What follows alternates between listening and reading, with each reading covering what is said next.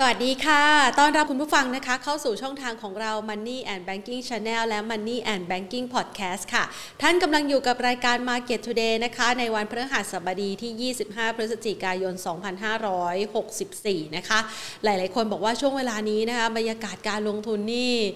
ชวนให้รู้สึกอึดอัดใจนะคะเพราะอะไรในช่วงระยะเวลา2อสวันที่ผ่านมานะคะ ตลาดหุ้นไทยในช่วงของการเปิดตลาดพักเช้า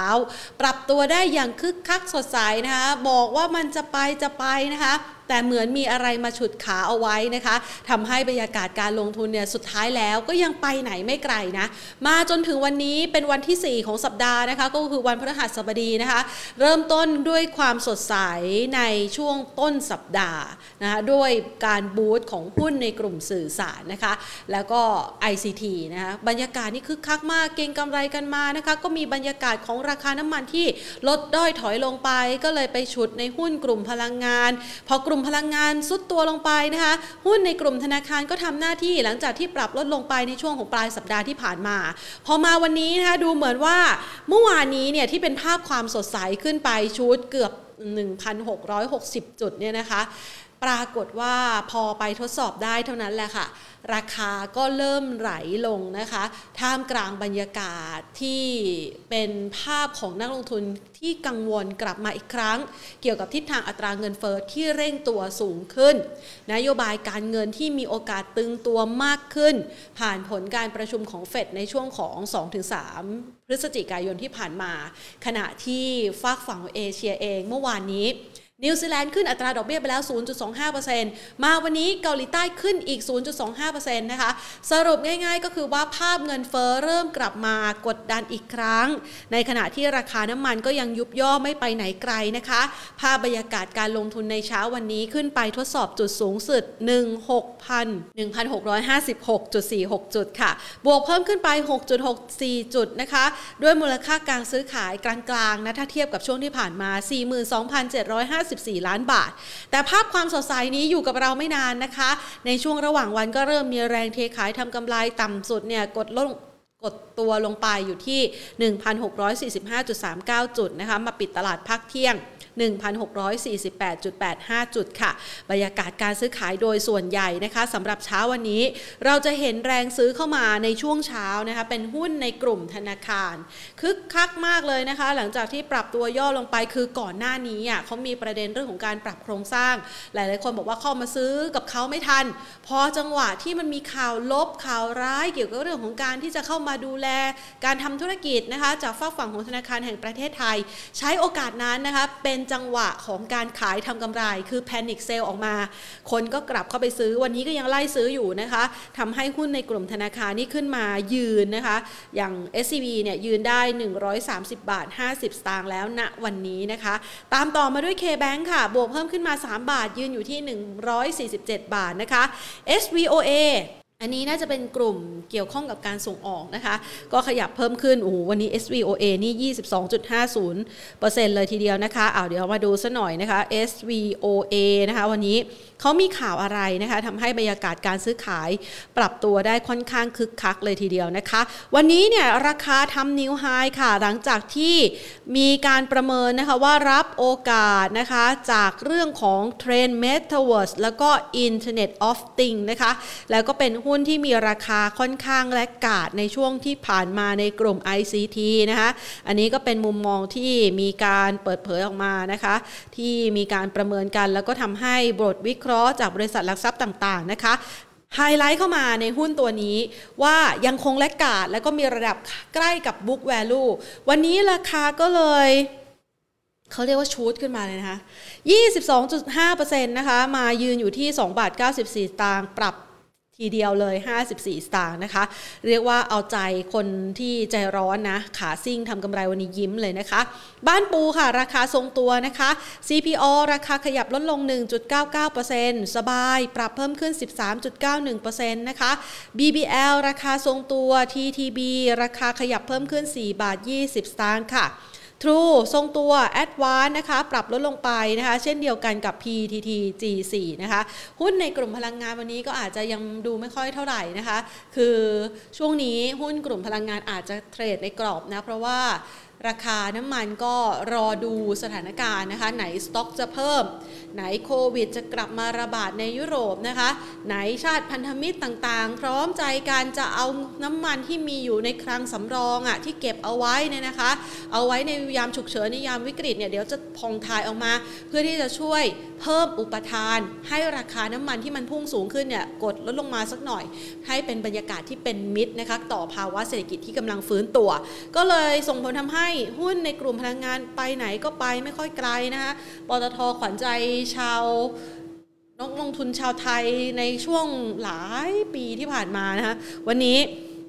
ไม่ไปไหนเลยนะคะ อยู่ที่ 37 บาท 75 สตางค์ค่ะ เอาไล่เลียงจนครบแล้วนะคะ 10 อันดับแรกพร้อมกับบรรยากาศโดยรวมนะคะ ที่เกิดขึ้นตลอดทั้งเช้าที่ผ่านมานะคะ แล้วก็มีภาพของบรรยากาศที่หลาย ๆ คนอยากจะมาประเมินสถานการณ์ด้วยสิ่งที่ นักลงทุนเนี่ยอยากจะเห็นภาพคือตอนนี้มันอึดอัดเคลื่อนไหวอยู่ในกรอบใช่ไหมคะกรอบก็อยู่เนี่ยไล่สักประมาณ 1,640 ถึง 1,660 ที่ยังไม่สามารถย่างกายไปแตะได้สัทีเดียวนะคะ กรอบก็เคลื่อนไหวแบบอึดอัดมากนะคะ หลายๆคนก็อาจจะรู้สึกว่าช่วงนี้ทำกำไรกำไรไม่ค่อยจะได้นะคะ ไหนใครเป็นภาพบรรยากาศแบบนี้บ้างคะ หรือว่าหลาย ๆ คนกำลังหาโอกาสการลงทุน แล้วก็มองว่าจังหวะนี้แหละเป็นจังหวะที่ดีในการสะสมนะคะ ก็พูดคุยกันเข้ามาได้นะคะ พร้อมกับตัวที่จะเป็นภาพของการลงทุนนะคะที่ เป็นการวางกลยุทธ์ บางคนวางกลยุทธ์ข้ามปีกันแล้วนะคะ แต่อันนี้เนี่ยเชื่อว่าหลาย ๆ คนก็คงจะพอเห็นภาพแหละว่า การวางตัวหุ้นข้ามปีจะมีตัวไหนบ้างนะคะ แต่ในช่วงระยะเวลาที่อึดอัดขัดใจอยู่นี้นะคะ ก็อยากจะได้หุ้นนะคะที่มีความเคลื่อนไหวที่น่าสนใจในการลงทุนมาฝากกัน ดังนั้นนะคะ เดี๋ยวขออนุญาตนะคะ ต่อสายไป พื่อที่จะพูดคุยนะคะกับพี่หนอมของเรา คุณถนอมศักดิ์สารชัย ผู้ช่วยกรรมการผู้จัดการจากบริษัทหลักทรัพย์ กรุงไทยซีมิโก้นะคะมาประเมินภาพรวมการลงทุนในช่วงเวลานี้กันสักหน่อยค่ะระหว่างนี้นะคะขอขอบพระคุณผู้สนับสนุนของเรานะคะ กลุ่ม True ค่ะ True Corporation นะคะ ยุคนี้ต้อง True 5G เครือข่ายอันดับ 1 5 ปีซ้อนจาก n p e r f นะคะ สวัสดีค่ะพี่หนอมค่ะ สวัสดีครับคุณแทนครับ ค่ะมามองบรรยากาศการลงทุนกันสักหน่อยนะคะ ช่วงนี้คือจะเก่งกำไรก็ถ้าหากว่าถูกกลุ่มถูกตัวนี่ก็ได้เป็นกอบเป็นกรรมอยู่เหมือนกันนะคะ แต่ถ้าภาพมองภาพดัชนีโดยรวมดูเหมือนว่าอึดอัดไปไหนไม่ค่อยไกลค่ะพี่หนอม เรามองภาพการลงทุนในช่วงนี้ให้กับนักลงทุนยังไงบ้างคะ ครับ ถ้าผมขอแบ่งอย่างนี้นะครับ ว่าจริงๆในตลาดหุ้นไทยส่วนใหญ่นะถามว่าคนที่ขับเคลื่อนดัชนีตลาด ถ้าเรามองดัชนีนะครับ ก็จะต้องมาจากตัวของต่างชาติเป็นหลักครับคำถามคือว่าต่างชาติตอนนี้มุมมองต่อตลาดหุ้นใน emerging market เป็นยังไง ถ้าอ้างอิงจากผลสำรวจล่าสุดนะครับของทาง Bank of America เนี่ยเราจะพบว่าใน port ของการลงทุนปัจจุบันเนี่ยนะครับเขามองว่าตลาดหุ้นที่เขาให้ความสนใจสูงสุดเขายังเป็นตลาดหุ้นอเมริกากับตลาดหุ้นยุโรป นะครับขณะที่ในเอเชียก็จะเป็นตลาดหุ้นญี่ปุ่นนะครับที่มองอย่างนั้นเนี่ยเพราะว่าเหตุผลหลักก็คือว่าตัวของอเมริกาเองเนี่ยหรือแม้กระทั่งยุโรปเองเนี่ยประกาศผลกำไรออกมาแบบค่อนข้างเติบโตดีแล้วก็สูงกว่าคาดครับขณะที่ในฝั่งเอเชียส่วนใหญ่นะจะออกมาต่ำกว่าคาดการครับ เหตุผลก็คงง่ายๆนะครับ เพราะว่าช่วงของเขาเปิดประเทศแล้วนะครับ ก็จะเริ่มมีการเขาเรียกว่าการจับจ่ายใช้สอย ไปกลับสู่ภาวะปกติของภาวะเศรษฐกิจนะครับโดยเฉพาะยุโรปเนี่ยก็จะมีการเติบโตค่อนข้างจะสูงทีเดียว ขณะที่ญี่ปุ่นเองเนี่ยเขาก็เริ่มมองในเรื่องเกี่ยวกับมาตรการกระตุ้นเศรษฐกิจของญี่ปุ่นนะครับซึ่งมีขนาดสูงสุดเป็นประวัติการ 55 ล้านล้านเยนของเขานะครับ หลังจากได้รัฐบาลใหม่ อันนี้ก็จะช่วยทำให้ตัวของ GDP ของญี่ปุ่นนะครับตัวขับเคลื่อนสูงขึ้นนะนั่นคือสิ่งที่เขาเข้าไปลงทุนขณะที่ตลาดหุ้นใน emerging market เนี่ยปรากฏว่า มีการลดน้ำหนักลงเป็นส่วนใหญ่นะครับ emerging market เนี่ยมีอะไรบ้างส่วนใหญ่ถ้า emerging ในเอเชียนะครับ หลักๆ เลยก็จะเป็นประเทศจีนนะมีฮ่องกงมีไต้หวัน แล้วก็มีกลุ่มทิศก็คือไทยอินโดฟิลิปปินส์เป็นต้นนะครับเวลาเขามองเนี่ยเขาจะมองเป็นกลุ่มก่อนครับ สิ่งที่ทำให้ตัวของ emerging market เนี่ยมันมีความน่าสนใจลดลงเนี่ยก็เพราะว่าจีนเนี่ยปัญหาเขาก็ถ้าเราทราบก็คือว่าตั้งแต่ช่วงของเครื่องหลังของปีเป็นต้นมาในหุ้นจีนเนี่ยเขาลงอย่างต่อเนื่อง นะครับเพราะว่ามาตรการของรัฐบาลจีนนะครับ ที่เขาเรียกว่ามีความมั่งคั่งแบบเท่าเทียมกันเนี่ย มันก็เลยส่งผลกระทบนะครับกับตัวของธุรกิจบางธุรกิจไม่ว่าจะเป็นอินเทอร์เน็ตก็ตามในธุรกิจอสังหาริมทรัพย์นะครับทำให้คนที่เข้าไปลงทุนช่วงที่ผ่านมาก็ถือว่าค่อนข้างจะเจ็บตัวพอสมควร เพราะว่าราคาหุ้นจีนก็ลงมาค่อนข้างจะลึกแล้วก็เยอะพอสมควรทีเดียว อันนี้ก็เป็นหนึ่งในสาเหตุที่ทำให้เวลาคนมาลงทุนก็เลยยังไม่กลับกล้าที่จะเข้ามาลงทุนใน emerging market ในเอเชียมากนักนะครับเพราะว่าประเด็นนี้ แต่สิ่งหนึ่งที่ผมมองนะครับ จากเซเวล่าสุดที่ผ่านมาเนี่ยตัวปัจจัยที่จะเป็นตัวช่วยกับตัวของตลาดหุ้นใน emerging market เนี่ยก็คงเป็นผลจากหนึ่งก็คือว่าราคาหุ้นที่เราอาจจะปรับขึ้นน้อยกว่า นะเพราะว่าปีนี้เราจะเห็นว่าถ้าเรามองเนี้ยจาก new high ใช่ไหมครับเขาเรียกอเมริกา new high ยุโรป new high เอเชียหลายประเทศนี่ยังไม่มี high เลยนะครับ ซึ่งไทยก็กำลังรออยู่เช่นเดียวกันนะครับเพราะนั้นอันนี้ก็จะเป็นมุมมองว่าถ้ามองปีหน้านะครับ โอกาสที่เขาเรียกว่าอัพไซด์ของเรามีสูงกว่าครับ อันที่สองคือเศรษฐกิจในเอเชียปีหน้าเนี่ยต้องยอมรับว่าเราเป็นแรงกาดในเรื่องของการเปิดประเทศ เพราะนั้นปีหน้าเนี่ยเราน่าจะเติบโตในอัตราที่ค่อนข้างสูงเมื่อเทียบกับดีเอาเมื่อเทียบกับตัวของโลก แล้วก็เทียบกับค่าเฉลี่ย เวลาเศรษฐกิจเติบโตดีกำไรบริษัทจดทะเบียนก็จะดีขึ้นถูกไหมครับอันนี้ก็จะทำให้ตัวของกำไรก็จะเป็นตัวดึงดูดทำให้ emerging market ดีขึ้น แล้วก็ประเด็นที่ผมคิดว่าเสริมอย่างหนึ่งก็คือว่าในเชิงเขาเรียกว่าของของในประเทศในเอเชียเองก็ตามคือมันมีแรงกาดอยู่หลายกลุ่ม แล้วก็เป็นกลุ่มที่น่าสนใจด้วย แต่ความเสี่ยงก็มีเช่นเดียวกันนะครับ เพราะว่า อย่างที่เรียนว่าแต่ก่อนเนี่ยหุ้นเราขึ้นเพราะว่า QE ใช่ไหมครับถ้าเราจำได้มาตรการผ่อนคลายนโยบายการเงินของของเฟดเนี่ย แต่รอบนี้เอเชียไม่ได้รับเงินจากเฟดเลยนะครับ ส่วนใหญ่นะครับไอ้สองสามทินเลียนก็อยู่ในอเมริกากับยุโรปเป็นหลักเพราะนั้น ผมเชื่อว่าอันนี้ก็เป็นส่วนหนึ่งที่ทำให้เวลาถ้าตลาดสมมติว่าถ้าคุณแพนลงทุนไปแล้วในอเมริกายุโรปแล้วคุณแพนลงทุนไปเยอะๆเนี่ยปีหน้าเนี่ยปรากฏว่าแนวโน้มดอกเบี้ยเนี่ยก็มีการเปลี่ยนมุมมองกัน จากเดิมเนี่ยที่ เคยบอกว่าอัตราอาจจะขึ้นดอกเบี้ยแค่หนึ่งครั้งนะครับ แต่ตอนนี้เริ่มกันมองว่าอาจจะเป็นสองครั้ง หรือว่าอาจจะเป็นสามครั้งนะครับตอนนั้นมันก็จะเริ่มเริ่มส่งผลกระทบว่าถ้าผมไปลงทุนแล้วเนี่ยความเสี่ยงของตลาดหุ้นแต่ละประเทศเทียบกับ reward ที่เราจะได้เนี่ยอันไหนคุ้มกว่ากันผมเชื่อว่าในเอเชียโดยเฉพาะกลุ่มไทยแลนด์อินโดฟิลิปปินส์ก็เป็นกลุ่มที่น่าสนใจ เพราะว่ายังเป็นกลุ่มที่ยัง laggard อยู่ แต่ผมย้ำว่าน่าจะเป็นช่วงของครึ่งปีแรกมากกว่านะเพราะว่าครึ่งปีแรกเนี่ย สิ่งหนึ่งที่เราคิดว่าน่าจะเป็นปัจจัยบวกกับหุ้นเรานะครับหนึ่งก็คือเศรษฐกิจที่ฟื้นตัวอันที่สองก็คือว่าแนวโน้มตัวของดอกเบี้ยเฟดเนี่ยถ้าเงินเฟ้อนะครับ ของโลกเนี่ยตอนนี้ทุกคนบอกว่าขึ้นไม่หยุดถูกไหมครับตลาดคาดว่าประมาณไตรมาสที่สี่จะเป็นพีคเนี่ยถ้าปรากฏว่ามันเป็นพีคจริง ๆ เช่นเงินเฟ้อเริ่มมีการกลับตัวลดลงผมคิดว่านั้นจะเป็นปัจจัยบวกทำให้คนมองตัวการเล่นขึ้นดอกเบี้ยน้อยลง แล้ว emerging market ก็จะปรับตัวดีขึ้นนะครับนั่นคือสิ่งที่ผมกำลังมองว่า หุ้นไทยเนี่ยน่าจะขึ้นได้ในช่วงของไตรมาสที่หนึ่งก็คือ first half ครับของของปีหน้า แล้วก็รวมถึงช่วงไตรมาสที่หนึ่งของทุกปีเราก็มีการประกาศจ่ายผลผลด้วย ก็เป็นที่มาว่าผมเลยเชื่อว่านะครับในช่วงของปลายปีเนี้ยโฟลฝรั่งถึงแม้ว่าตอนนี้ยังไม่มีนะครับเลยทำให้หุ้นไทยเวลาจะขึ้นจะต้องเป็นอีเวนต์เพย์เช่นมีข่าวควบรวมกิจการ หรือว่าข่าวกระตุ้นเศรษฐกิจ แล้วมันก็มีประมาณไม่ถึงอาทิตย์หนึ่งแล้วมันก็เปลี่ยนกลุ่มไปเรื่อยๆนะครับ แต่ผมเชื่อว่าปีหน้าก็คือช่วงต้นปีเนี่ยเราน่าจะมีสัญญาณของการแรลลี่หนึ่งรอบ แล้วก็จะทำให้หุ้นไทยเนี่ยปรับตัวสูงขึ้นเพราะนั้นคำถามที่คุณแทนถามคือว่าช่วงนี้หุ้นยังเป็นลักษณะขึ้นขึ้นลงลงนะครับเนื่องจากว่าโปรที่เข้ามาส่วนใหญ่ยังไม่ได้เขากลับมาลงทุนแต่ ผมเชื่อว่าในช่วงของปีหน้าซึ่งปกติแล้วเขาถ้าเขาจะซื้อก็ต้องเริ่มซื้อตั้งแต่ช่วงของเดือนธันวาคมเป็นต้นไปเนี่ยน่าจะเป็นตัวช่วยนะครับทำให้เม็ดเงินที่ไหลเข้ามาเนี่ยน่าจะมีมากขึ้น แต่มันมีตัวแปรหนึ่งที่อาจจะเป็นเชิงลบนะครับ ว่า ไม่ทราบว่าคุณแพนลงทุนในกองทุนพวกที่เป็น LTF ด้วยหรือเปล่าแบบสมัยก่อนจะมี LTF เนี่ยจำได้ใช่ไหมครับก่อนนี้มันจะเป็น S รอขายอยู่ค่ะอ่านะฮะเพราะนั้นคนที่ลงทุนในกองทุน LTF เนี่ยก็คือรุ่นที่รุ่นใหม่ก็คือว่าก็คือต้องถือเจ็ดปี จากเดิมเนี่ยถือห้าปีเนี่ย ปีหน้าจะเป็นปีแรกที่คนที่ถือเจ็ดปีเนี่ย สามารถจะเริ่มขายได้ขายได้ ซึ่งผมไปดูเม็ดเงินเนี่ยประมาณก็หกหมื่นกว่าล้านนะที่มีการซื้อในช่วงของปีสองศูนย์หนึ่งหกนะครับที่เกิดขึ้นนะครับ อันนี้ก็จะเป็นจุดหนึ่งว่าเอ๊ะทำไมเราเห็นแต่กองทุนในประเทศขายขายขายขาย ส่วนหนึ่งก็คือเป็นผลจากตัวของเขาก็ต้องมีการเตรียมกันไว้รอถ่ายถอนถูกไหมครับ ถ้าเกิดทุกคนเขาเรียกว่า พร้อมใจกันขายใช่ไหมคะพร้อมใจกันขายถามว่าเขาขาดทุนหรือกำไร ถ้าซื้อเฉพาะสองศูนย์หนึ่งหองตอนหนึ่งหกเนี่ยกำไร ผมดูมาแล้วก็กำไร แต่ว่าอาจจะประมาณเก้าเปอร์เซ็นต์แถวๆนั้นซึ่งเก้าเปอร์เซ็นต์ถือมาเจ็ดปีเนี่ยไม่ทราบคุณแพนจะขายหรือเปล่าก็ไม่ค่อยคุ้มเท่าไหร่นะครับนั้นก็จะเป็นลักษณะว่าต้องต้องดูว่าช่วงที่จะมีการขายเนี่ยมันจะมีการขายมากหรือน้อยขนาดคือถ้าเทียบกับในอดีตเนี่ย เราจะพบว่าจริง ๆ การขายเนี่ยมันจะเยอะแค่ช่วงสองสัปดาห์แรกแล้วจริง ๆ ขายจำนวนก็ไม่ได้เยอะมากด้วยครับเราว่าบางส่วนอย่างที่เรียนว่า จริง ๆ ปีหนึ่งหกเนี่ยเราซื้อไปเนี่ย ก็คือหุ้นก็คืออาจจะกำไรแต่ปีต่อมาเนี่ยเราเริ่มไม่กำไรแล้วคือเฉลี่ยถ้าเราถือทุกๆวัน ถ้าเราซื้อ LTF มาเรื่อยๆครับมันก็จะเริ่มผลตอบแทนไม่คุ้มก็อาจจะทำให้คนอาจจะไม่ขายก็ได้นะครับอันนั้นคือจุดจีนอันหนึ่งซึ่ง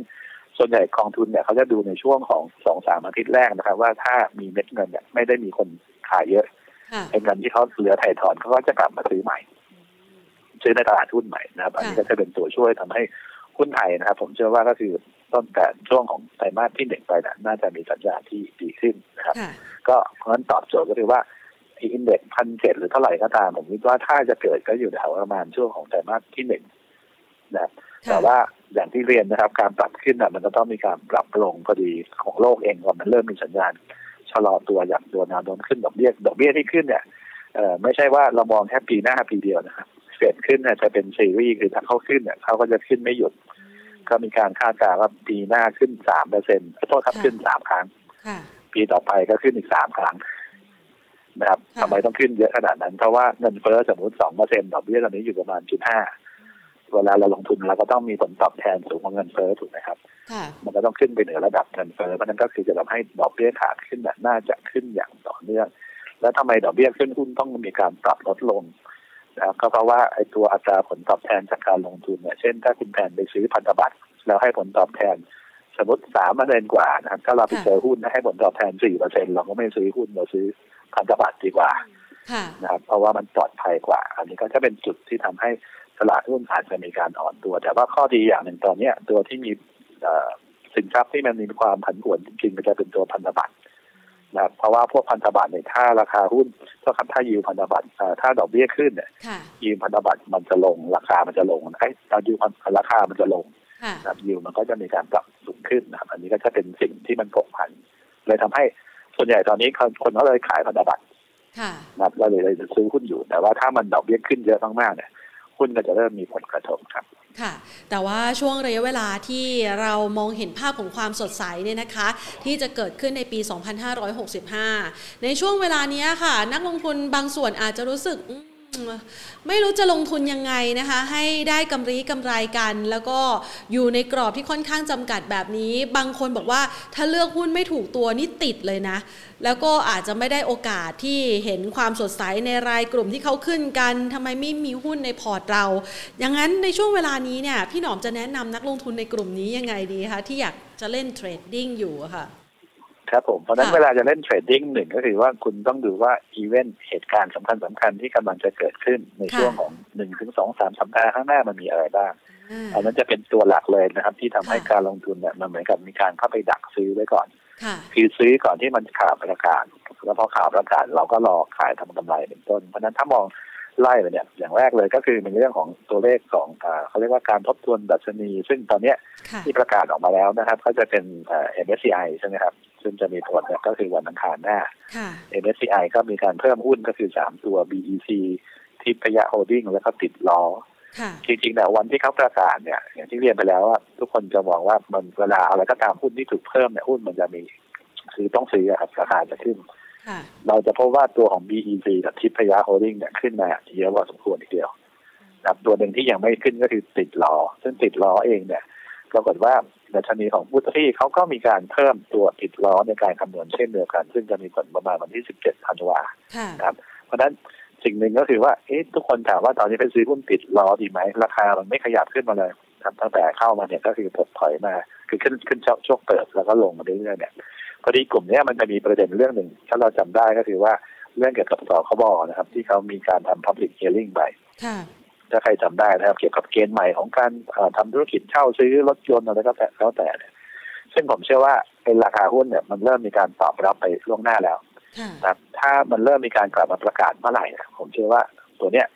ไม่ว่าจะเป็นติดล้อ ATC สวัสด์ก็จะมีสัญญาณที่เป็นเชิงบวกมากขึ้นนะครับอันนี้ก็คือ ทีมที่หนึ่งที่มองว่าถามว่าติดล้อตอนนี้น่าสนใจไหมผมเชื่อว่าน่าสนใจแหละ เนื่องจากว่าอย่างน้อยก็จะมีแรงส่งจากตัวของตัวของกลุ่มที่เป็นผู้ถือหุ้นไม่ว่าจะเป็นติดโทษครับใน MSCI หรือฟุตซี่ก็ตามจะต้องมีการเพิ่มพอร์ตอันนี้ก็เป็นตัวตัวแรกอันแรกนะครับ อันที่สองก็คือว่าประเด็นเมื่อกี้ที่ผมบอกสองอันที่สองคือว่าในเรื่องเกี่ยวกับตัวของ เราอยู่ช่วงใกล้ปีใหม่ถูกไหมครับเราเชื่อว่ารัฐบาลก็คงต้องมีการให้ของขวัญปีใหม่ถูกไหมครับทุกปีก็จะมีการมาตรการออกมาช่วยนะครับ ซึ่งมาตรการหนึ่งที่ทุกคนถามถึงก็คือมาตรการช็อปดีมีคืนถูกไหมครับซึ่งอันเนี้ยยังไม่ได้เกิด เดิมทุกคนเนี่ยหรือว่าแม้กระทั่งทางกกรเองก็ตามเนี่ยก็พยายามเสนอให้มีการมาตรการนี้ในช่วงท้ายปี ทำไมเสนอในช่วงท้ายปี เพราะว่าทุกคนจะรีบซื้อเพื่อไปลดหย่อนคือยังไงสมมติเราต้องซื้อของขวัญไปให้ท่านผู้ใหญ่อยู่แล้วเนี่ยวันปีใหม่เนี่ยการซื้อแล้วก็มีการช่วยลดหย่อนภาษี มันก็จะเร่งของการตัดสินใจซื้อได้มากขึ้น ผมยกตัวอย่างก็เหมือนกับตัวของมาตรการคนละครึ่งนะครับพอจ่ายครึ่งเดียวทุกคนก็ใช้ใช่ไหมครับนะเพราะว่าถูกลง เช่นเดียวกันอันนี้เหมือนกับว่าถ้าเขาออกมาตรการมามันก็จะช่วย ซึ่งผมเชื่อว่ามาตรการคล้ายๆชอบดีมีคืนเนี่ยมันน่าจะมีการเกิดขึ้นแต่เห็นข่าวล่าสุดเท่าที่มีเนี่ย เห็นบอกว่าจะเลื่อนไปถึงมกราคมนะครับอันนี้ก็ต้องไปจับตาดูนะครับว่าจะมีการเปลี่ยนแปลงหรือเปล่าแต่ว่าอันนี้ก็เป็นมาตรการหนึ่งแล้วก็ ซึ่งคนที่น่าจะได้ประโยชน์นะครับ ถ้าเราจำได้ก็คงเป็นพวกซื้อสินค้าปกติปีที่แล้วใครซื้ออะไร เช่นซื้อของในห้างสรรพสินค้าพวกที่เป็นค้าปลีกพวกที่เป็น CRT นะครับ หรือว่าตัวของ BTC นะครับ หรือว่าในเรื่องของตัวซื้อโทรศัพท์มือถือ COM7 CPW SPVI พวกนี้ก็เป็นกลุ่มหนึ่งที่เราสามารถจะเข้าไปดักได้เป็นตัวตัวนะครับ แต่ว่าตัวหลักเลยในกลุ่มนี้ที่ทุกคนมองกันก็จะเป็น COM7นะครับแล้วก็จะเป็นตัวของ SIS กับ Synnex ซึ่งตอนนี้ขึ้นมาค่อนข้างจะแรงผมเชื่อว่าส่วนหนึ่งก็รับข่าวนี้นะครับ เพราะนั้นไอ้มาตรการช้อปดีมีคืนเราก็ต้องไปหาหุ้นนะครับว่ามีอะไรบ้าง ส่วนในการหนึ่งก็คือในเรื่องเกี่ยวกับสัปดาห์หน้า เราจะมีเทศกาลอะไรครับมอ Motor Expo ถูกไหมครับซึ่งปีนี้ก็คือ โอ้มีรถโมเดลมาเยอะมากครับ แล้วก็มีทั้งรถไฟฟ้ารถกึ่งไฟฟ้านะครับ ซึ่งอันเนี้ยแล้วก็ช่วงนี้ไม่ได้มีโควิดด้วยนะครับ เพราะนั้นผมเชื่อว่าคนคงจะไปเร่งจับจ่ายใช้สอยเพราะว่าโมเดลหลายโมเดลรวมถึงทางเลือกในเรื่องของดอกเบี้ยนะครับ เพราะนั้นผมเลยเชื่อว่าสิ่งหนึ่งที่จะเป็นตัวช่วยนะครับ ทั้งในเรื่องเกี่ยวกับตัวของอุตสาหกรรมก็คือคนที่ปล่อยเช่าซื้อสินเชื่อรถใหม่ ส่วนใหญ่เวลาเราพูดถึงเช่าซื้อสินเชื่อรถใหม่เราก็จะพูดถึงใครอะพูดถึงทิสโก้พูดถึง KKT ทีแคปนะครับพวกนี้เป็นต้นก็จะได้ประโยชน์ อีกการหนึ่งที่จะได้ประโยชน์ก็คือคนที่ผลิตรถยนต์ถูกไหมครับ ซึ่งกลุ่มผลิตรถยนต์เนี่ยผมขอย้ำนิดนึงก็คือว่าใครที่ยังไม่มีนะผมคิดว่ามันเป็นหุ้นที่ถือระยะสั้นระยะกลางระยะยาวได้เลยนะครับเหตุผลก็คือว่าราคายอดขายรถยนต์ปีนี้ที่มัน drop ลงเหตุผลก็คือว่าไม่ใช่ออเดอร์ไม่มีแต่ออเดอร์มีแต่ เขาเรียกว่าผลิตไม่ทันผลิตไม่ทันเพราะว่าชิปนะครับ ก็คือว่าในการผลิตเนี่ยมันขาดแคลนและสัญญาณของชิปมันก็เริ่มค่อยๆผ่อนคลายก็ถือว่าน่าจะค่อยๆผลิตได้เพิ่มขึ้นเพราะนั้นการผลิตเพิ่มขึ้นหมายความว่างานเขาก็จะเยอะขึ้นถูกไหมครับกำไรก็จะดีขึ้น ในกลุ่มนี้ที่เกี่ยวข้องกับตัวของยานยนต์ผมเชื่อว่าไม่ว่าจะเป็น a r i c o High Tech AH หรือว่าตัวของสมบูรณ์แอดวานซึ่งจริงๆเนี่ยเวลาพูดถึงยานยนต์คนที่กระทบกำไรเยอะช่วงไตรมาสสามจะเป็น a r i c o High Tech นะครับ ผมเชื่อว่าอะไรที่โดนกระทบเยอะก็มีโอกาสฟื้นได้เร็วกว่า แล้วผมเชื่อว่าน่าจะมียอดขายที่ดีขึ้น เพราะว่าไม่ว่าการทั้งสอทอเองก็มีการพูดถึงว่าการผลิตรถยนต์ก็น่าจะสูงขึ้นดันทั้ง SAT แล้วก็ตัวของอาปิโกไฮเทคเนี่ยก็ดีขึ้น แล้วถ้าเราพูดถึงรถตะกี้ที่คุณการพูดถึงรถไฟฟ้านะครับไอ้กระแสรถไฟฟ้าเนี่ยก็คือ EV car เนี่ย คือมันเกิดขึ้นหลังจาก COP26ใช่มีการประชุมถูกไหมครับทุกคนก็พูดถึงในเรื่องของการหา พลังงานหาเขาเรียกว่ากำจัดตัวของคาร์บอนไดออกไซด์นะครับผ่านตัวของการใช้รถยนต์ไฟฟ้านะครับหลายประเทศก็มีการประกาศนะครับว่าจะมีการเพิ่มปริมาณรถไฟฟ้าสูงขึ้น ซึ่งอันนี้ก็เป็นสาเหตุหลักเลยที่ทำให้ตัวของหุ้นในเกี่ยวข้องกับรถไฟฟ้าเนี่ยปรับตัวสูงขึ้นบ้านเราก็เป็นหนึ่งนะครับในประเทศที่ประกาศแผนนะครับแต่ถามผมเนี่ยส่วนใหญ่ของเราก็คงอยู่ในช่วงของการตั้งต้นดีกว่านะครับถูกไหมครับเพราะว่าเรายังเรายังไม่เห็นภาพ ทุกคนจะมีแผนในเรื่องของการทำรถไฟฟ้า ไม่ว่าจะเป็นปตทที่จับเป็นกับฟอกคอนนะครับ หรือ TPSC นะครับทางแบตเตอรี่นะครับหรือแม้กระทั่ง EA นะครับ ที่บอกว่าทำผลิตรถไฟฟ้าส่วนใหญ่ก็จะเป็นรถบัสไฟฟ้านะครับหรือรถไฟฟ้าก็ตาม แล้วก็ทำที่ชาร์จ ไม่ว่าจะเป็นตัวของ OR หรือ Ford หรืออะไรก็ตามเนี่ยเราสังเกตอย่างหนึ่งตอนเนี้ยทุกคนนะครับแม้กระทั่งฝรั่งเองนะครับ มาบ้านเมืองเราก็จะถามเหมือนกันว่าบ้านเราเนี่ยใครที่ทำบ้างเกี่ยวกับ EV car หรือเลเต้น ผมเชื่อว่าหุ้นพวกนี้ก็จะเป็นหุ้นที่มี potential growth ทำไมต้องบอก potential growth เพราะว่ากว่าจะลงทุนกันจริง ๆ กว่าจะเกิดรายได้จริงๆเนี่ยอาจจะสองสามปีถูกไหมครับนะครับทำไมสองสามปี เพราะว่าคำถามคือแท่นชาร์จเขาก็ไม่กล้าผลิตเยอะถ้าไม่มีรถวิ่งขณะเดียวกันรถวิ่งก็ไม่กล้า ผลิตเยอะเพราะว่าไม่มีแท่นชาร์จไม่กล้าซื้อเยอะเพราะกลัวขับไม่ถึงไหน ใช่อันนี้ก็จะเป็นที่ผมเรียนนะครับว่ามันก็เป็นไก่กับไข่ครับ เพราะฉะนั้นสิ่งสำคัญก็คือว่ามันก็ต้องอยู่ที่รัฐบาลจะออกนโยบายยังไง เช่น ปีหน้ามีข่าวว่าจะมีการยกเว้นภาษีศูนย์เปอร์เซ็นต์ EV คาร์ใช่ไหมครับสำหรับรถที่นำเข้ามาซึ่งกำลังมีการต่อรองมันอยู่ระหว่างผู้ประกอบการรถยนต์นะครับโดยเฉพาะในยุโรปซึ่งถ้าแต่ก่อนนำเข้ารถยนต์เขาต้องเสียภาษี 80เปอร์เซ็นต์เนี่ย ขอเปลี่ยนเป็นศูนย์เปอร์เซ็นต์นะครับเลยที่จะมีการตั้งรายการผลิตในประเทศไทยพวกนี้เป็นต้นเนี่ย ผมเชื่อว่าอันนี้มันจะทำให้อุตสาหกรรมในเรื่องที่เกี่ยวข้องกับ EV คาร์ทั้งหลายเนี่ยเขาจะมีสัญญาณที่ดีขึ้น แต่ต้องเรียนนิดนึงว่า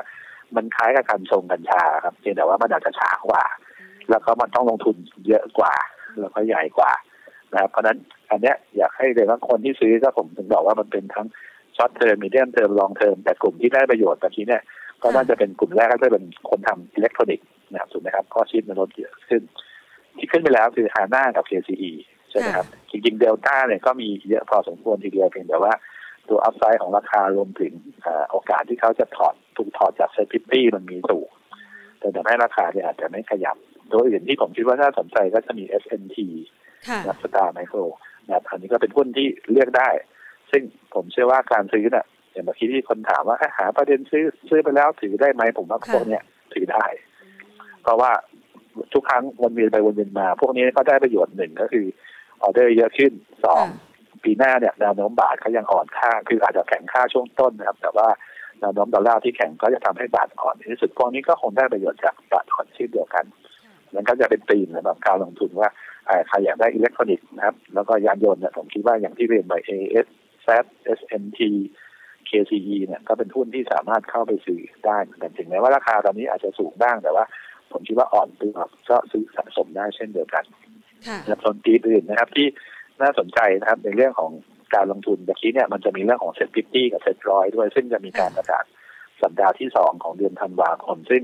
ตลาดคาดว่าหุ้นจะมีการเข้าตอนนี้นะครับ ก็อยู่ที่ติดล้อแล้วนะครับ แล้วก็มีบ้านปูแล้วก็มีตัวของ KEX ซึ่งเมื่อกี้นิดนึงก็ถือว่าหุ้นที่ตอนเนี้ยต้องระวังนิดนึงก็คือว่าหุ้นปี หุ้นอะไรก็ตามที่ปีที่ผ่านมาเนี่ยขึ้นไปเยอะ ค่ะ นะซึ่งส่วนใหญ่จะเป็นพวกสินค้าพวกพันถูกไหมฮะเพราะว่าเช่นอะไรที่เกี่ยวข้องกับท่าระวาง อะไรที่เกี่ยวข้องกับฐานหินอะไรก็ตามพวกเนี้ยปีที่แล้วเนี่ยฐานมันสูง ถ้าเราพูดถึงปีหน้าเนี่ย ถ้าตัวกำไรถ้าราคามันปรับสูงขึ้นเยอะโอกาสที่มันจะโชว์กำไรเยอะมีน้อยถูกไหมครับนะเพราะนั้นผมเชื่อว่าหุ้นประเภทนี้ก็ต้องระวังนิดหนึ่งขณะที่หุ้นอีกประเภทหนึ่งก็คือเรียวมันยิ่งประเทศก็คือหุ้นเปิดประเทศเนี่ย เช่นกลุ่มท่องเที่ยวหรืออะไรก็ตามเนี่ย สิ่งหนึ่งที่ก็ต้องเตือนไว้เหมือนกันก็คือว่าท่องเที่ยวประเทศเนี่ยจุดใหญ่เลยคือต้องนักท่องเที่ยวต่างชาติต้องมา ถ้าไม่มาเนี่ยถึงเปิดไปก็มันก็ไม่ได้ช่วยทำให้ตัวของประเทศดีขึ้นนะครับแต่อย่างน้อยเนี่ยตัวของจำนวนนักท่องเที่ยว ปีนี้ก็น่าจะแย่ที่สุดแล้วนะครับ ประมาณไม่กี่แสนคนปีหน้าถ้ามองประมาณหกเจ็ดล้านจากที่เคยมาถึงประมาณสี่สิบล้านนะครับ ซึ่งอันเนี้ยก็เลยอยากจะบอกว่ากลุ่มท่องเที่ยวเนี่ยยังไงก็ดีแต่ปัญหาคือว่ามันดีอย่างที่สนองกับราคาที่มันขึ้นไปหรือเปล่านะครับ เช่น เราซื้อราคาหุ้นปัจจุบันแต่จริงๆต้องรออีกสามปีหรือสองปีกว่าที่กำไรจะขึ้นมา อันนี้ก็ขอให้ระวังแต่ว่าในหุ้นกลุ่มนี้ยังไงก็ตามก็ยังเป็นกลุ่มหลักแล้วเป็นกลุ่มเด่น ตัวเด่นไม่ใช่ตัวเด่นตัวหลักของหุ้นกลุ่มนี้เลยทุกคนจะทราบก็คือ AOT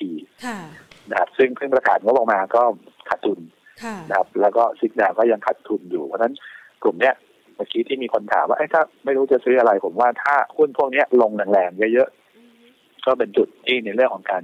สนใจในการซื้อในหุ้นกลุ่มเนี้ยในเปิดประเทศเนี่ยในตัวพี่ผมเชื่อว่าลงมาแรงมากในช่วงที่ผ่านมาทุกคนเป็นนิดเหมือนกันก็คือ อย่างเช่นของเอ็มสุกี้เนี่ย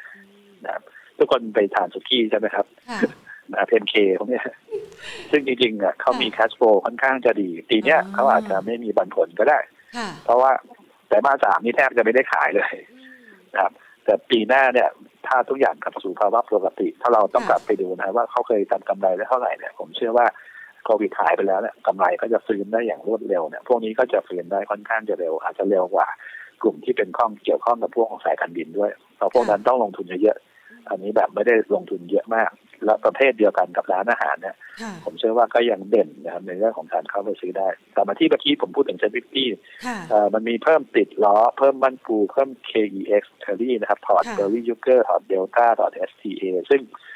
มันจะมีผลต่อราคาหุ้นยังไง ก็คือตั้งแต่วันที่ต้นปีหน้าพวกที่เป็นกอง SET fifty เนี่ยเขาก็จะเริ่มมีการปรับในเรื่องของตัวหุ้นที่เข้าไป เพราะฉะนั้นตัวที่ถูกเพิ่มเนี่ยก็จะเป็นผลบวกแต่ย้ำนิดหนึ่งว่า ส่วนใหญ่ที่เป็นอะไรเกี่ยวกับ SET fifty เนี่ยมันจะไม่ค่อยมีผลเยอะ เพราะว่ามันก็ขึ้นอยู่กับกองทุนในประเทศเรานะครับว่าขายเนี่ยมันจะมีไซส์ใหญ่ขนาดไหนเท่าที่ดูก็เขาจะทยอยขายหรือปรับพอร์ตก่อนนะครับอันนี้ก็เป็นส่วนหนึ่งที่ทำให้อาจจะไม่ผลไม่เหมือนกับกรณี MSCI กับตัวของ FTSE นะครับ พวกมันจะมีผลเยอะกว่านะครับ ส่วนประเด็นอื่นๆก็คือกลุ่มที่เชื่อมโยงกับตัวตะกี้ที่ผมบอกช้อปดีมีคืนมันมีอยู่กลุ่ม ไฟแนนซ์โดยเฉพาะพวกที่เป็นบัตรเครดิตไม่ทราบทุกคนคงมีบัตรเครดิตอยู่แล้วถูกไหมครับ ช่วงที่ผ่านมาเนี่ยราคาหุ้นอาจจะปรับลงเพราะว่าเราเห็นแต่ตัวเลขอะไรก็คือภาระหนี้นะครับหนี้ภาคครัวเรือนนะพุ่งไปถึง 90เปอร์เซ็นต์โนดทุกคนก็มองเลยว่าโอกาสหนี้เสียมันอาจจะปรับเพิ่มขึ้นนะครับ ซึ่งตัวที่ผลกระทบก็อาจจะเป็นบัตรเครดิต แต่ถ้าเรามองมุมตรงกันข้ามนะครับว่าทุกอย่างเนี่ยตลาดรับรู้ไปแล้วหรือยังนะเช่นตัวของความเสี่ยง NPL อะไรที่ขึ้นเนี่ยผมเชื่อว่า ทุกคนก็เริ่มมีการมองว่าอาจจะมีการรับรู้ในเรื่องของราคาไปแล้ว แต่ว่าถ้าศักยภาพของเราอย่างอย่างเหมือนกับทุกประเทศใช่ไหมครับเวลาประเทศเปิดปุ๊บมันก็จะมีการใช้จ่าย แล้วทุกคนก็ต้องใช้บัตรเครดิต ผมเชื่อว่าปริมาณการใช้บัตรเครดิตของเราเนี่ยก็จะมีจำนวนมากขึ้นรวมถึงถ้ามีช็อปดีมีคืนอะไรเข้ามาเนี่ยอันนี้จะเป็นตัวช่วยนะครับทำให้ตัวของเขาเรียกความสามารถในการทำกำไรของหุ้นกลุ่มพวกนี้ก็จะฟื้นตัวมาซึ่ง ผมยังมองพวก KTC พวก EON อนอยู่นะครับ เพราะว่าอย่างน้อยเนี่ยในเชิงของธุรกรรมของธุรกิจเนี่ยเขาก็ยังมีโอกาสที่โชว์กำไรได้ตามปกตินะครับก็เป็นหุ้นอีกประเภทหนึ่งที่คุณดูราคานะครับจะเห็นว่าลงมาลึกมากนะหุ้นที่ลงลึกแล้วถ้ามีสัญญาณกลับไปได้ ผมคิดว่าอันนี้เป็นทางเลือกแล้วก็ตอบโจทย์นะเวลาที่บอกว่า เดี๋ยวไม่รู้จะซื้ออะไร ซื้อแล้วติดใช่ไหมครับอันนี้มันลงมาอยู่แล้วคุณซื้อไม่ได้ติดอยู่แล้วเพราะว่าคนอื่นติดสูงกว่าคุณไม่มีใครจะยอมขายราคานี้แล้วเพราะนั้นเพราะนั้นเวลาถ้ามีข่าวดีขึ้นมา พวกนี้มันจะขึ้นได้ค่อนข้างเร็วแล้วก็แรงนะครับก็เป็นกลุ่มที่น่าสนใจส่วนสุดท้ายที่ผมจะพูดถึงก็จะเป็นหุ้นปันผลนะครับเรากำลังเข้าเทศกาลที่เรียกว่าจะเริ่มใกล้ปันผลละนะครับปกติเนี่ยพอธันวาเราเขาจะมีซันต้าแล้วที่สมัยก่อนนะครับสมัยนี้ไม่มีเพราะว่า สมัยก่อนมันมีเราซื้อกองทุนลดหย่อนภาษีคือ LTF ซึ่ง LTF มันจะไปซื้อหุ้นเป็นหนักแต่ตอนนี้เรามีแต่ S S F นะครับซึ่งสองแสนสูงสุดแล้วก็เอ่อ R F นะครับซึ่งทั้งสองอันเนี่ยไม่จำเป็นต้องซื้อหุ้นถูกไหมครับซื้ออะไรก็ได้กระจายไปเรื่อยๆซึ่งทำให้ส่วนใหญ่ ซึ่งผมเชื่อว่าหลังๆนี้คนก็คงไม่ได้ซื้อหุ้นไทยอาจจะไปซื้อหุ้นญี่ปุ่นไม่ซื้อหุ้นอะไรก็ตามนะครับนั่นก็เป็นส่วนหนึ่งที่ทำให้ เม็ดเงินที่ลดหย่อนภาษีนะไม่ได้เข้ามาที่หุ้นโดยตรง มันก็เลยอาจจะไม่มี Santa rally เหมือนในอดีตนะครับแต่จุดหนึ่งที่น่าสนใจมันเหมือนกันคือ พอพ้นปีไปแล้วเนี่ยมันก็จะมีการประกาศจ่ายปันผลของแบบบริษัทจดทะเบียนแล้ว ข้อดีอย่างหนึ่งของหุ้นไทยเวลาเทียบกับภูมิภาคคือปันผลเราจะเยอะนะครับ ซึ่งค่อนข้างจะสูงนะครับมีหลายกลุ่มหลายบริษัทเลยที่ที่จ่ายปันผลดีนะซึ่งอันนี้ก็อยากให้ทุกคนไปทำกันบ้านแต่ว่า ส่วนกลุ่มหนึ่งที่คนอาจจะค่อนข้าง เคยลงทุนในอดีตแล้วอาจจะไม่ค่อยสนใจ ตอนนี้ก็น่าสนใจมากขึ้นอย่างพวกกลุ่ม property fund หรือกลุ่มบรีดนะครับกลุ่มบรีดเนี่ยปกติปันผลก็จะจ่ายสูงใช่ไหมครับแต่ว่าปัญหาของช่วงที่ผ่านมาถ้าเป็นพวกอุตสาหกรรมประเภทอย่าง CBN บรีดหรืออะไรก็ตาม ซึ่งเขาพิจารณาปรากฏว่ารายได้มันหายไป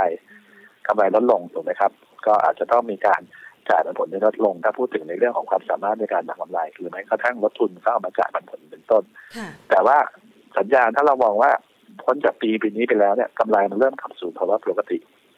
โอกาสที่เขาจะจ่ายผลได้สูงต่อเนื่องเนี่ยมันจะเป็นตัวช่วยในเรื่องของราคาหุ้นนะครับที่จะมีโอกาสปรับตัวดีขึ้นผมก็เลยเชื่อว่าในหุ้นกลุ่มรีดน่าสนใจจริงๆ หลักๆ เขาจะมีพวกปกติรีดใหญ่ๆ ก็จะมี CPN รีดแล้วก็มีของโลตันแล้วก็อีกอันหนึ่งก็ผมเชื่อว่าคนสนใจมากขึ้นก็คือดิฟ DIM เพราะว่า ตั้งแต่กรณีดีแท็นะครับควบรวมกับทรูที่เป็นข่าวอยู่ปัจจุบันเนี่ย จากเดิมเนี่ยที่คนกลัวว่าดิฟจะถูกทรูขายอีกนะเพราะว่ามีปัญหาทางการเงินถูกไหมครับ ก็เลยทำให้ตอนนี้มองตรงข้ามนะเพราะว่าโอกาสที่อิฟนะครับจะมีการเพิ่มทุนเพื่อที่จะไปซื้อสินทรัพย์เสาเพิ่มเติมจากดีแท็หลังจากควบรวมมันเป็นสตอรี่ครับใช่ไม่ใช่ไม่รู้ แต่ว่ามันมีความเป็นไปได้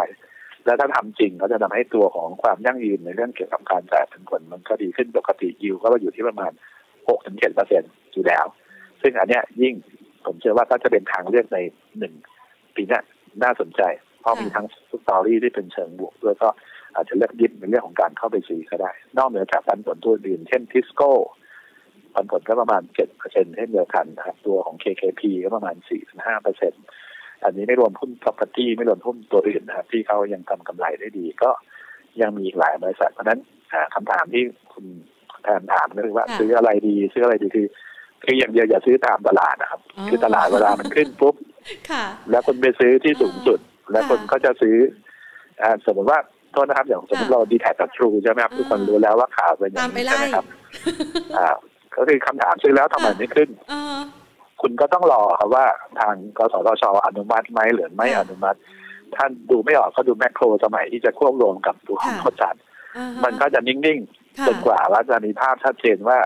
มันสามารถที่จะควบรวมกันได้หลังจากนั้นมันก็จะมีการปรับตัวดีขึ้นเพราะนั้นก็คุณก็ต้องเทคไทม์เหมือนกันเพราะว่าวันที่เขาประกาศคือวันที่ราคาหุ้นเยอะขึ้นเยอะสุดนะครับหลังจากนั้นมันจะขึ้นน้อยลงตามลำดับจนกว่าดิวก็จะมีความชัดเจนใช่ไหมอันนี้ก็จะเป็น จุดหนึ่งเพราะนั้นสิ่งสำคัญสำหรับเราก็คือว่าพยายามอย่างที่ผมเรียนนะทำกันบ้านแล้วก็หาหุ้นประเภทที่ให้เราคิดว่าตัวนี้นะลงมาลึกพื้นฐานก็อย่างโอเครับได้ถ้ามีข่าวปุ๊บคือผมสังเกตหลายครั้งนะครับหุ้นเนี่ยเวลาคนไทยเนี่ย ตอนช่วงที่ตลาดมีข่าวเชิงลบนะเดี๋ยวกรณีผมยกตัวอย่างนะครับ เช่นอย่างสมมติยุโรปเนี่ยตอนนี้มีการระบาดรอบรอบใหม่ เดี๋ยวหุ้นท่องเที่ยวอะไรก็ลดลงใช่ไหมครับเดินทาง แต่ถ้าพักเนี่ยคนก็ไปซื้อกันหมด เพราะเขามองว่ามันก็ชั่วคราวเดี๋ยวนี้เรามียาวัคซีนประเภทเรามีหลายตัวใช่ไหมครับเป็นเม็ดก็มีนะครับมีประสิทธิภาพสูง ซึ่งผมเชื่อว่าไอเราจะปิดประเทศเหมือนในอดีตเนี่ยมันน่าจะมีโอกาสน้อยลงมากๆนะเดี๋ยวนี้เราจะเห็นว่าเขาไม่ค่อยสนใจเลยเรื่องเกี่ยวกับตัวของโควิดระบาดถึงแม้ใครจะเตือนก็ตามนะครับ เพราะว่าเขาจะมองว่าคนที่มีผลกระทบก็คือคนที่ไม่ได้ฉีดนะอย่างที่ยุโรปก็จะบอกว่าคนที่มีติดเชื้อคือคนที่ไม่ได้ฉีดนะ แต่อย่างที่เราเรียนนะครับว่าอย่างน้อยเนี่ยตอนสมัยปีนี้กับปีที่แล้ว ปีที่แล้วไม่มียาไม่มีวัคซีนปีนี้มีวัคซีนแล้วก็คนก็ฉีดเป็นส่วนใหญ่แล้ว เพราะนั้นโอกาสที่เวลาลงมาอย่างเงี้ยเราก็เป็นจุดในเรื่องของการเข้าไปซื้อก็ได้ซึ่งผมอาจจะมองตัวหนึ่งก็คือมินนะครับเป็นต้นช่วงระยะสั้นเนี่ยราคาหุ้นอาจจะลงมา เพราะว่ามินก็เขามีกลุ่มที่เกี่ยวข้องกับตัวโรงแรมอยู่ในยุโรปถูกไหมฮะแต่เนี้ยราคาก็ปรับลงมาเพราะว่ากระแสเรื่องเกี่ยวกับตัวของเอ่อ ก็คือระบาดซึ่งอาจจะเทคไทม์ไปถึงหนึ่งถึงสองเดือนอะไรเป็นต้นพวกนี้ แต่ทุกครั้งมันก็จะรีบาวขึ้นมาได้ เช่นเดียวกันนะครับ ก็ผมคิดว่าอันเนี้ยมองวิกฤตให้เป็นโอกาสนะครับ เช่น เราก็ตั้งรับทุกครั้ง ผมก็จะบอกลูกค้าทุกครั้งแถวสามสิบบวกลบเนี่ยนะครับแล้วมันก็จะเด้งไปสามสิบสามทุกครั้งอันนี้ก็เป็นจุดหนึ่งที่สำหรับคนที่ที่แบบรับพุ้นพื้นฐานเขาดีไหมก็ดีนะครับ เพราะว่าเข้าขาดทุนน้อยลง แล้วก็มีการทำสินทรัพย์อะไรก็ตามเพื่อที่จะให้ความอยู่รอด แล้วก็สามารถดำรงอยู่ได้นะผู้บริหารก็เก่งนะครับผมเชื่อว่าประเภทเนี้ยเป็นหุ้นที่น่าสนใจหรือเลือกในเรื่องของการเข้าไปลงทุน แล้วก็จะแก้ปัญหาอย่างที่เรียนว่า ซื้ออันไหนก็ติดครับอันนี้ก็จะเป็นจุด เพราะว่าจริงๆผมถือว่าไม่ไม่ได้ผิดอะไรเยอะนะครับ เพราะว่าแม้กระทั่งอเมริกาตอนเนี้ยเขาก็จะมีอยู่สองกลุ่มถ้าคุณแทนฟังนะครับจะมีหุ้นกลุ่มที่เขาเรียกว่ากลุ่มเทค ใช่ไหมครับไฮเทคก็คือกลุ่มกลุ่มโกลดอีกอันหนึ่งก็คือเป็นกลุ่มไทยเข้ากลุ่มเศรษฐกิจก็มีแบงก์มีพลังงานมีพวกที่เป็นอุตสาหกรรมเชื่อไหมครับ ผมดูเนี่ยเขาสลับไปสลับมากันทุกเดือนเลยเดือนนี้ก็อันนี้เดือนนี้ก็อันนั้นนะครับตอนแรกเดือนนี้ก็ตอนแรกบอกพลังงานแบงก์ตอนนี้เปลี่ยนใหม่เป็นเทคโนโลยีเนี่ยเดี๋ยวดอกเบี้ยขึ้นก็เปลี่ยนเทคโนโลยีมาเป็นแบงก์สรุปก็คือว่า เขาก็ซื้อกันอยู่แค่นี้วนไปวนมานะครับอันอันเดิมๆนะครับของเราเนี่ยอย่างที่ผมเรียนก็คล้ายๆกันคุณเราก็จะวนไปวนมานะครับถ้าพูดถึงเนี่ยตัวใหญ่ ๆ แต่ว่าอย่างที่เราเรียนนะครับ ว่าตอนนี้ของทางบริษัทของเราเองก็มีการพยายามคิดค้นวิธีการทำวิจัยนะครับแบบใหม่ ก็คือว่าเน้นในหุ้นที่เป็นตัว small cap small to medium cap มากขึ้น แล้วก็ใช้วิธีเขาเรียกว่าเกี่ยวข้องกับตัวของ macro economic เข้ามาเชื่อมเพื่อประเมินตัวเลขของกำไรนะครับที่จะออกมา แล้วก็เพื่อสร้างผลตอบแทน อันนี้ก็ทำเป็น portfolio ของหุ้นที่เป็น big cap หรือที่เป็น small cap นะครับถ้าใครสนใจก็สามารถเข้ามาชมใน report ได้นะครับ ตอนนี้เรามีพอร์ตที่เป็น big cap แล้วก็ small cap ทุกวันนะครับอันนี้ก็ใช้การประเมินโดยอิงกับปัจจัยพื้นฐาน แล้วก็อิงกับตัวของอความเขาเรียกว่าในในเรื่องของ tactical เข้าไปส่วนหนึ่งด้วยนะครับอันนี้ก็เป็นอาจจะเป็นทางเลือก performance ของพอร์ตที่ผ่านมาก็ถือว่าดีกว่า ตลาดค่อนข้างจะเยอะนะครับถ้าใครสนใจก็ เข้ามาชมในเรื่องของ report ได้นะครับว่ามีอะไรบ้างครับค่ะ เรียกว่าปลดล็อกสำหรับคนที่อาจจะรู้สึกว่าช่วงดัชนีอึดอัดขัดใจแบบนี้ ไม่รู้จะเลือกซื้อตัวไหนซื้อไปแล้วก็ติด คือท่านอาจจะไปไล่ในกลุ่มที่เขากำลังขึ้นมารับข่าวดีกันอยู่ ก็ให้ไปเก็งกำไรหาหุ้นในกลุ่มที่ข่าวเขายังไม่ออก แต่กำลังจะออกในอนาคตอันใกล้นี้แทนนะคะ ก็โหมีหลากหลายตัวเลยที่พี่หนอมแนะนำมานะคะ เปิดทางสว่างให้กับแพรรวมไปถึงท่านนักลงทุนหลาย ๆ ท่านด้วยสิ่งหนึ่งที่พี่หนอมพูดมานะคะในเรื่องของราคาหุ้นอย่าง CPO กับแม c โครนี่คุณผู้ชมก็ได้ถามเข้ามาเลยนะ บอกว่าช่วงนี้ทำไมมันลงแรงจังคะเออจริงๆของค่ะ CBO เนี่ยก็คือว่าสิทธิ์ในการซื้อหุ้นแมคโครถูกไหมครับ ค่ะ มันก็คือตอนเนี้ยต้องบอกว่าแมคโครอยู่ระหว่างการเตรียมที่จะกระจายหุ้นใหม่ ค่ะนะก็มีการทำ PO นะครับเพื่อที่จะเพิ่มสภาพคล่อง เพราะว่าเดินสัดส่วนของผู้ถือรายย่อยเข้าไปถึง 15เปอร์เซ็นต์ใช่ไหมครับค่ะเขาก็จะมีการเพิ่มสภาพคล่อง การเพิ่มสภาพคล่องก็จะมีการขายกับคนที่เป็นผู้ถือเดิมของแมคโคร CPF CBO ซึ่งค่ะสิทธิ์เนี้ยมันจบไปเมื่อวันจันทร์ที่ผ่านมา เพราะฉะนั้นคนที่ซื้อพวก CPF CBO ก็จะไม่ได้สิทธิ์ละค่ะเป็นแมคโครอันที่สองนะครับก็คือเอ่อในเรื่องเกี่ยวกับตัวแมคโครเองเนี่ยเอ่อตอนเนี้ยมันต้องอยู่ที่ว่าราคาที่เขาจะขายเนี่ยอยู่ที่ราคาเท่าไหร่ค่ะทุกทุกคนก็จะเทียบกับราคาตลาดนะครับราคาตลาดเนี่ยถ้าดูจากราคาที่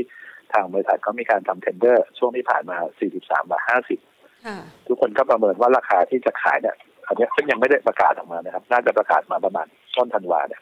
อาจจะอยู่ในใกล้เคียงแถวๆนี้หรือเปล่า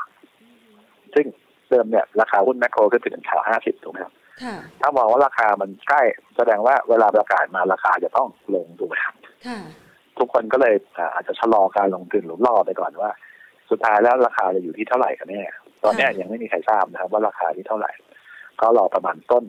ต้นเดือนธันวาแล้วก็จะมีการกระจายเอ่อกระจายน่าจะทำ small lot เอ่อทำ lot คล้าย ๆ กับตัว OR ค่ะนะครับคล้ายๆกับ OR เพราะฉะนั้นก็อาจจะมีการไปจองที่สถาบันการเงินหรืออะไรก็ตาม ซึ่งตอนนี้ก็เดี๋ยวคงรอเขาผ่านตัวของเอ่อกรตก่อนนะครับแล้วค่อยออกมาชี้แจงอีกทีหนึ่งนะครับว่าราคาเท่าไหร่เพราะฉะนั้นตอนนี้ราคาหุ้นแมคโครก็จะออกข้างๆ นิ่งๆ จนกว่าจะมีการประกาศราคานะครับ ซึ่งราคาส่วนใหญ่ทุกคนก็คิดว่ามันไม่น่าจะสูงมากค่ะเพราะว่าถ้าสูงมากเนี่ย คนที่จะซื้อก็คิดว่าซื้อในกระดาษหรือว่าซื้ออะไรดีกว่าถูกไหมครับใช่ค่ะก็เป็นสาเหตุที่ทำให้ราคาหุ้นแม่มันก็เลยปรับลงมาในช่วงนี้ค่ะก็คนที่ซื้อก็ต้องเดี๋ยวคงว่ากันอีกทีหนึ่งเพราะว่าตอนนี้ยังไม่ได้ประกาศราคาค่ะว่าที่เขาจะขายเนี่ยอยู่ที่ราคาเท่าไหร่เพราะฉะนั้นคนที่ถือ CBF CBO ช่วงที่มาผ่านมาคือซื้อแล้วก็ได้สิทธิ์ด้วย ตอนนี้ก็อาจจะไม่ได้สิทธิ์เขาปรับลดลงนะครับ ค่ะเอ่อช่วงนี้คุณผู้ชมบอก CPO นี่ราคาหลุดเส้น 200 ไปแล้ว ถ้าคนถืออยู่เพิ่มน้ำหนักการลงทุนได้ไหมคะ คือซื้อถั่วหรือว่าซื้อเพิ่มได้ไหมคะ คือจริงๆเนี่ย CBO เนี่ยช่วงที่ผ่านมาเนี่ยเขามีผลกระทบเยอะเพราะว่าเขาถือค่ะโลตัสอยู่อ่าฮะแล้วเวลาอยู่ในช่วงของการลงทุนเนี่ยมันมีค่ะความเขาเรียกอะไรอ่าภาระดอกเบี้ยภาระอะไรก็ตามก็เยอะทำให้กำไรเขาแย่ลงอันที่สองก็คือว่าตัวของท่องเที่ยวเองก็หายไปด้วยค่ะนะครับมันก็เลยทำให้ตัวรายได้ของเขาก็หายไปเช่นเดียวกันเอ่อ ผมเชื่อว่าตัวของ CBO ตอนเนี้ยก็เป็นจุดที่น่าสนใจ แล้วผมเชื่อว่าทุกคนก็คงจะมองซื้อถ้ามีการเปิดประเทศแล้วกลับมาดีขึ้นค่ะเอ่อกราฟ ตอนนี้ไม่สวยนะครับ เพราะว่าหลุดเทคนิคมาแล้วนะครับค่ะพูดง่ายๆสัญญาณอย่างเมื่อกี้ที่ที่มีคนบอกนะครับแนวรับที่ทุกคนเคยมองอยู่นะครับ ก็อยู่ที่ประมาณ60บาทสลึง60บาทสลึงค่ะนะครับ แล้วก็ลงมาแถวประมาณ58บาท ซึ่งเอ่อสัญญาณอย่างเงี้ย ถ้าถ้าเราเล่นในเรื่องของคนที่เล่นสั้นทางเทคนิค ใช่ไหมครับค่ะเราก็ยังไม่ซื้อคือเวลาเล่นหุ้นทางเทคนิคเนี่ยอย่าไปค่ะสนใจเรื่องของชื่อบริษัทเยอะค่ะเพราะว่าเราสนใจเยอะบางทีเราก็จะซื้อแพงหรือว่าซื้อถูกนะค่ะก็เดี๋ยวจะซื้อแพงมากกว่าอ่าฮะนะครับเขารอดูว่ามันมีสัญญาณซื้อเมื่อไหร่ก็ ตอนนี้ก็ต้องรอว่าแถวหกสิบบาทยืนได้ไหมนะครับถ้าไม่ได้ก็ต้องมาแถวห้าสิบแปดบาทถึงต้นสำหรับคนที่เล่นเทคนิคแต่ว่าถ้าคนเล่นพื้นฐานก็คือว่า หุ้นอันเนี้ยก็ต้องมองมีเดียมทูลองเทอมว่าช็อตเทอมตอนเนี้ยก็อย่างที่ผมเรียนไปว่า ก็ยังมีผลกระทบในเชิงของเอ r n ร์เน็งอยู่ครับค่ะนะคะ เทคนิคมันก็จะแตกต่างกันออกไปนะคะ ขออีกสัก 3-4 ตัวนะคะ ตัว OR นะคะ เมื่อสักครู่นี้พี่หนอมพูดถึงคุณผู้ชมสอบถามว่า OR เนี่ยมาณปัจจุบันรับได้ไหมคะ ครับ ตอนเนี้ยกลุ่มที่เป็นปั๊มน้ำมันก็จะต้องมีการปรับปรุงเปลี่ยนแปลงถูกไหมครับ เพราะว่าค่ะเมื่อกี้เราคุยกันเรื่องรถไฟฟ้าถูกไหมครับ ก็ต้องค่ะมีการตั้งสถานีชาร์จอะไรก็ตาม ซึ่ง มันก็ต้องมีการลงทุนหรือปรับในเรื่องของโครงสร้างกันใหม่ รวมถึงในเรื่องจะต้องมีการเข้าไปลงทุนต่อไปเนี่ยเราไปใช้เวลาอยู่ในปั๊มน้ำมันเนี่ยสมมติแต่ก่อนทุกคนเข้าปั๊มค่ะเราเติมปั๊บเดียวก็ออกแล้วใช่ไหมครับ แต่ตอนเนี้ยถ้าเราเข้าปั๊มเนี่ยเราต้องชาร์จอย่างน้อยก็ต้องยี่สิบถึงยี่สิบห้านาทีอ๋อถ้าเราเป็นรถไฟฟ้าถูกไหมครับค่ะอือหือเพื่อไปใช้เวลาอยู่ในปั๊มมากขึ้นก็ต้องค่ะมีพวกค้าปลีกซึ่งอันนี้ก็เป็นหนึ่งในกลยุทธ์ของ OR ที่เขากำลังปรับปรุงนะครับ เช่นเขามีการซื้อเอ่อจอย โคเอนเป็นต้นนะครับค่ะหรืออะไรทั้งหลายเนี่ยข้อต่อไปเราไปเข้าชาร์จทีเราก็ต้องรอรอเราก็ต้องไปใช้บริการข้าวมากขึ้น ซึ่งอันเนี้ยมันก็เปลี่ยนจุดจุดเปลี่ยนไป อันที่ค่ะสองคือ OR ถ้าธุรกิจดั้งเดิมเขาปัจจุบันเนี่ยเอ่อพอช่วงที่ผ่านมาเนี่ยราคาน้ำมันมันขึ้นมาเยอะทางรัฐบาลก็ต้องพยายามในการปรับค่าการตลาดค่ะเพื่อให้ราคาน้ำมันไม่ขยับสูงขึ้นซึ่งส่วนหนึ่งก็กลุ่มที่เป็นปั๊มน้ำมันก็เลยได้รับผลกระทบพอสมควรทีเดียว นะครับ อันนี้ก็เป็นจุดที่ทำให้กลุ่ม ไม่ว่าจะเป็น OR ไม่ว่าจะเป็น PTT นะครับเราจะเห็นว่าลงกันหมดเลยนะครับปั๊มน้ำมันตอนเนี้ยเป็นกลุ่มที่ได้รับผลกระทบเชิงลบมากกว่ากลุ่มอื่นๆนะครับ เพราะว่าตอนนี้มันกับบางทีค่าการตลาดอาจจะต่ำลงนะครับทำให้กำไรไม่ดีแล้วรวมถึงแนวโน้มของการปรับโครงสร้างในอนาคตเนี่ยมันก็มีการเปลี่ยนแปลงไปด้วยค่ะก็เลยทำให้ตอนเนี้ยทุกคนอาจจะยังชะลอลงทุนในหุ้นกลุ่มนี้อยู่ครับ ค่ะ ตัว BEM ล่ะคะ มองยังไงบ้างคะเอ่อ พวกเกี่ยวกับการเปิดเมืองทั้งหลายเนี่ยค่ะตอนนี้ก็คนที่นั่งรถไฟฟ้าก็ปรับตัวสูงขึ้นและจำนวนเยอะขึ้นนะครับรถค่ะเราจะเห็นติดมากขึ้นจากเดิมนี้โอ้โหเดินทางกันแค่สิบนาทีนะครับช่วงช่วงที่มีเดี๋ยวโคถึวิดงแล้วตอนนี้ก็จะเป็นหนึ่งชั่วโมงค่ะนะครับอืมเยอะมากเพราะฉะนั้นตอนนี้ก็คือตัวรถไฟฟ้าก็จะจะมีตัวของ traffic volume ที่ดีขึ้นรวมถึงค่ะคนที่ใช้ทางด่วนนะครับอ่าอ่าเขาเรียกว่าก็ลอยฟ้าก็ยังมี ปรับปริมาณเพิ่มขึ้นเช่นเดียวกันค่ะผมคิดว่าราคาปัจจุบันเนี่ยขึ้นมาเยอะแต่ว่าตัวกำไรเนี่ยยังยังไม่เห็นตามขึ้นมาเท่าไหร่ค่ะอันนี้ก็เป็นจุดหนึ่งที่ผมเริ่มมองว่าหุ้นกลุ่มเนี้ยที่ต้องระวังอีกทีคือ ถ้าเกิดมันกรณีครับอ่าไม่ได้พูดถึงคืออาจจะมีความเสี่ยงว่าเดี๋ยวโควิดติดขึ้นมาหรือเพิ่มขึ้นเดี๋ยวมันจะอ่อนลงมาได้ใหม่เนี่ยผมคิดว่าตัวของ BEM ตอนเนี้ย